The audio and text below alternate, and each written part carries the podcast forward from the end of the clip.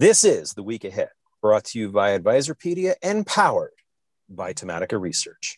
I'm Chris Versace, Tematica's Chief Investment Officer, and joining me once again, I think from Italy, I'm not sure, is Tematica's Chief Macro Strategist, Lenore Hawkins. Lenore, where, where once again, we have to ask ourselves, almost like Carmen Sandiego, where in the world are you? Yes. well, so last week was Ireland. Today is actually back in Italy. Today flew from Dublin to Amsterdam to Milan, and then drove to my home in Como. It's um, and how and how was that? Because you know here here in the U.S., you know things are are get, starting slowly, but getting back to normal. Restaurants are opening. You know we're we're seeing um, things being open more. More people are going back to work. But the story that we've heard over the last you know week 10 days in europe is wildly different germany was flirting with renewed lockdowns we're hearing the eurozone is saying too bad uk no vaccine for you uh, that sort of thing so what, what, what's it really like over there uh, the airports were shocking. It really is a tale of two pandemics. Whereas in the US, you go into an airport and it feels, okay, maybe it's a little bit light, but it doesn't feel shockingly different. Uh, Dublin Airport was almost completely empty. That's a major international airport. Schiphol in Amsterdam wasn't too bad. Milan was almost completely empty. sorry, well. I'm sorry. Schiphol. what, what, was the name of that airport? Schiphol in Amsterdam, Schiphol. which is okay, which okay. is one of the busiest. Both Schiphol and um, Heathrow in London. Those are two of the busiest airports in Europe, and both of them are almost completely empty. So it is. It's it's pretty weird. It's it's it's not a whole lot of fun traveling. It's very so, very different. The amount of paperwork to just travel around, the amount of coronavirus mm-hmm, tests you mm-hmm. have to have done is unbelievable. So I, I have known you for a long time, and I know that you you yeah. travel back and forth quite a bit. Yeah. Um, but uh, you know, I'm sure the folks who've been listening to the to our conversations over here in the week ahead are probably scratching their heads to some extent, like I am. Um, you left the state of California yeah. that as of April 1st is going to open up the floodgates for vaccine yeah. to go to a place that yeah. you're probably not going to get vaccinated until sure. sometime in the summer. Sure. I am I'm questioning my sanity at this point. Okay. All right. Uh, we're on the same page there. hopefully that's hopefully that's not the jet lag talking. So anyway, anyway, um, you know, when we step back and look at last week, which we, we always yeah. do here in order to talk about, you know, the coming week, um, you know, we got a bunch of February economic data. Um, we had some other companies make some announcements and earnings, but I, I, I, you know, from a big picture, my sense on the, some of the economic data is yes, month over month, weaker, existing home sales, uh, new home sales, durable orders. But when we look on a year over year basis, there's reason to be optimistic because all of those numbers were positive on a year over year basis. So, uh, how are you looking at all of this? Well, one of the things that has me concerned definitely is the looking at the Citibank Economic Surprise Index because uh, that's a really good metric. Um, mm-hmm. It's back down to the June 2020 levels, so that's at a, a nine month low. And that's a sign that economic momentum is really slowing down. And something else to keep in mind at the beginning of the month, the Atlanta Fed uh, estimate for first quarter GDP was 10%. they just revised it. Then they've been revising it. So it was 10% at the beginning of the month. Then it got revised down a couple of times. It was at 5.4 coming into this week. And they just today revised it down to 4.7% from 10%. Uh, so less now, than half. So that tells me the data coming in, not so fantastic. So here, here's the thing with that, right? We I, we both know that the New York Fed, sorry, the Atlanta Fed cannot be trusted. Their data is all over the map. Um, I prefer to look at the New York Fed their nowcast model, but to your point, uh, at the end of February, it was around 8.7%. And as of today, uh, it was revised lower to 6.05%. So I, I yeah, totally I mean, feel, way, I totally feel what you're saying. We see the yeah, data coming but, in weaker. But, but what bothers me more about that is what the New York Fed model has for the second quarter, which is all of 0.7% now compared to 3.9% just four weeks ago. Well, that to me mind, is a little more worrisome. Yeah, you got to keep in mind how much of GDP is really dependent on the Fed, or sorry, the, the federal government sending out checks. We get these bumps in spending, and you look at spending well, month after month, this big bump up, and then but that, but that's the thing. That's the thing, though, right? So we know the Biden relief checks only started to hit maybe you know, mid to late March, which means that we should see a pickup in April spending. So it's, it's even a little more disconcerting to me that that second quarter GDP number is only 0.7%. But I, I think we, we, we have to back off a little bit, though. And I say that because these models are not really, to some extent, they're forecasted models, but they're not really as forward looking as some Wall Street economists uh, might be in the sense that they're looking forward and, and really forecasting out a number of different streams to work back to their GDP forecast. Fair, but the either way, the data coming in is coming in mm-hmm. weaker. So I think oh, no doubt that, that the data is coming in, and we even we heard from uh, Fed Chairman Jay Powell uh, mm-hmm. Thursday. He said that the Fed's not going to take the punch bowl away until the U.S. economy is quote all but fully recovered. And then Evans from the Chicago, uh, he also tends to be more of a centrist. He said that the inflation we are to see is, quote, transitory, and that the Fed will end up, quote, struggling to get inflation to 2%, and that it might be until 2024 before we actually raise our interest rate target. So the well, Fed, and they get a lot of data, they're also not seeing a whole lot of reasons to think that this economy may be accelerating to the point where we have to be concerned with inflation. Well, what, what did you make of the PCE price index that came out late last week? Because when I was looking at it, uh, the core index was up, I think, 1.4% in February, actually down a tick compared to January. Yeah, across the board, we're seeing signs that inflation is really just not going to be a big a big concern. Except for shipping costs. But that's not inflation when prices go up, that's not, I'm sorry, when prices go up on something, that is not inflation. Inflation is the the purchasing power of the dollar has gone down, or whatever currency you're talking about has gone down. The fact that we're seeing shipping costs so high is because there's a massive demand and the ships are all in the wrong places. You've got this huge pileup. So you have a su- supply is down with demand up. So prices go up. It's not inflation when all the orange trees in Florida don't produce oranges that summer. So that's a little different. That's not inflation. That's a supply demand problem. No doubt, no doubt. But I, I think we are seeing shipping costs uh, jump dramatically higher as a result of the Suez Canal blockage uh, that well, we're hearing that quite help. a bit about. We, already had a, a, global supply chain that was struggling, and now you've got this big old tankers that's spread across the Suez Canal, which could really, really spike up prices even more. It was the last thing we needed to see. So if, let me so let me let me ask you this. You know, if we've got stimulus checks going out and the economy is reopening, there, there's reasons to think that certain service sector parts of the economy should continue to do a little better. But what we're hearing about the ramp down in automotive production, chip shortage, um, you know, what you were just talking about in terms of supply chains, you know, rising shipping costs, there, there are some headwinds out there for the manufacturing economy that, that could kind of weigh on things when companies report their March quarter earnings, possibly, or, or at least guide. Uh, yes. And I think we've already seen that an awful lot of positive news has already been priced in.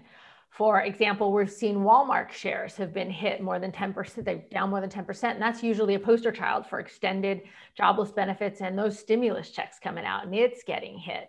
Um, when you see Intel announcing that it's going to expand its plants, it's it's going to start with um, blanking on the world. This is what happens when you travel through a bunch of different countries in one so day. they anna- they announced that they're going to spend 20 billion on two fabs in Arizona. Yeah. They're also going to announce later in the year a, a, additional capacity uh, enhancements and improvements in uh, the U.S., Europe, and other geographies. They also said, which was interesting to me, that they're going to enter the foundry space, which could be, yes. in my view, a, a way to placate Apple moving inside with their own Apple silicon.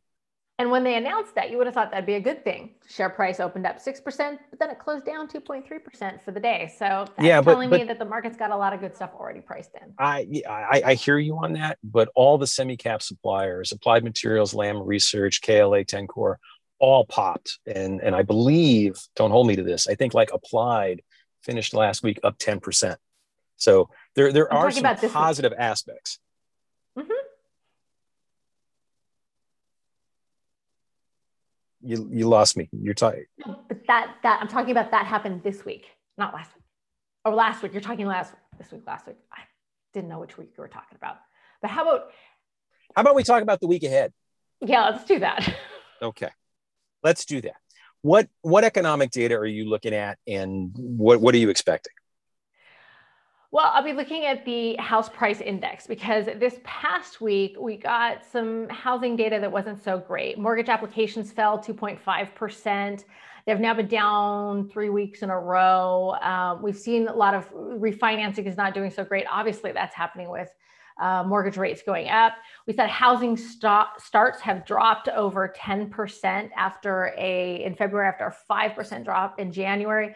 New home sales dropped as well. Now a lot of this has been attributed to the weather and yeah some of that's true but we saw it in all regions so we saw these these ter- downturns in areas where the weather wasn't really hitting at all so i'll be looking to see what's going on with the fhfa house price index that comes out on tuesday um, also, the Case Shiller Home Price Index.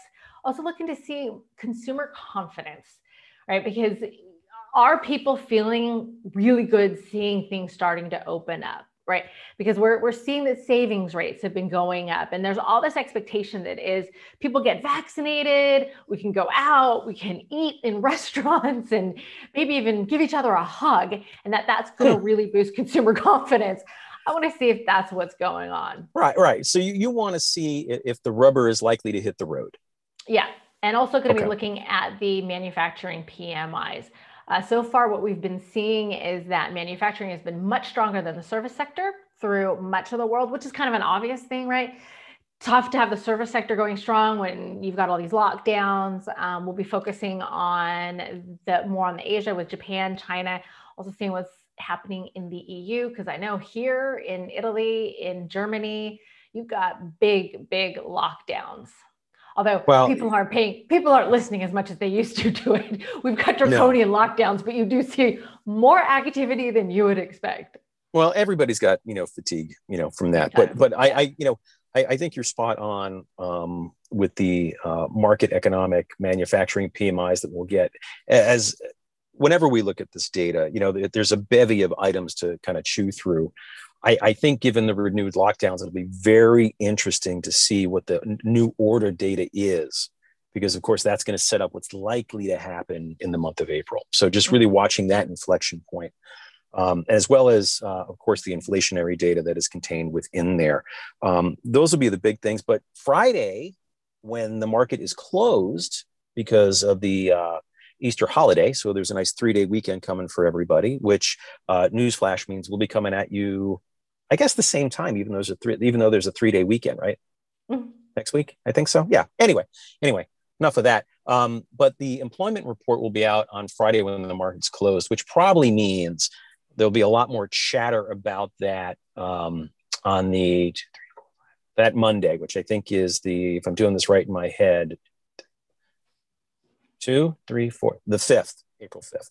So that, but that'll be something to watch. And I, and, and again, looking to see how the reopening is happening and what types of jobs are coming. I, I think last month, Lenore, there was a big jump. Was it, was it restaurants and retails, if I remember correctly? Mm-hmm. We saw a big boom. Yep.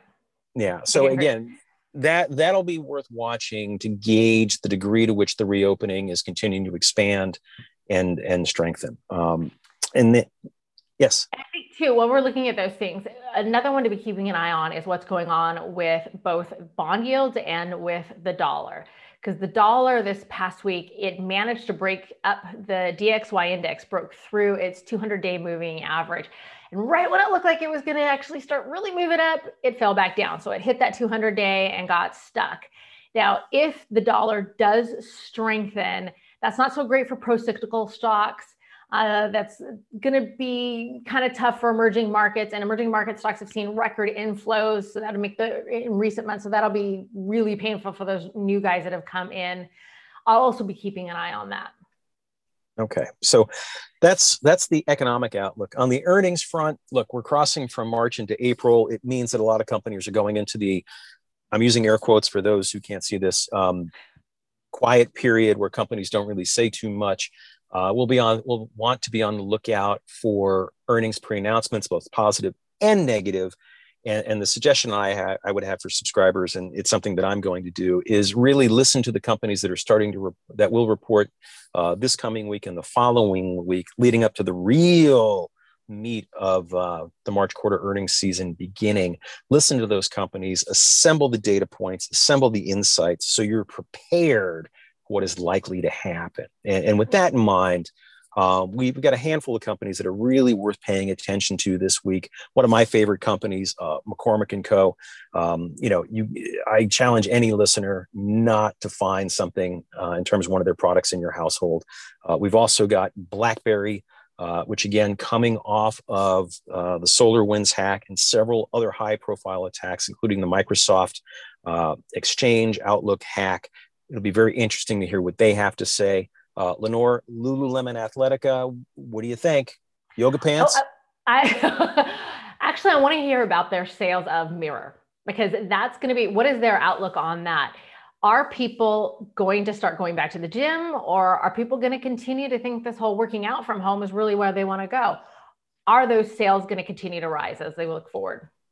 That's a great point. We've also got uh, Walgreens boots and you know, while people sift through the usual front of store, back of store data that they provide, I think the real question is going to be, what are they seeing on uh, the pace of vaccines? How are they deploying vaccinations uh, across their footprint? And you know, how does that look not only recently, but what are they projecting into the quarter?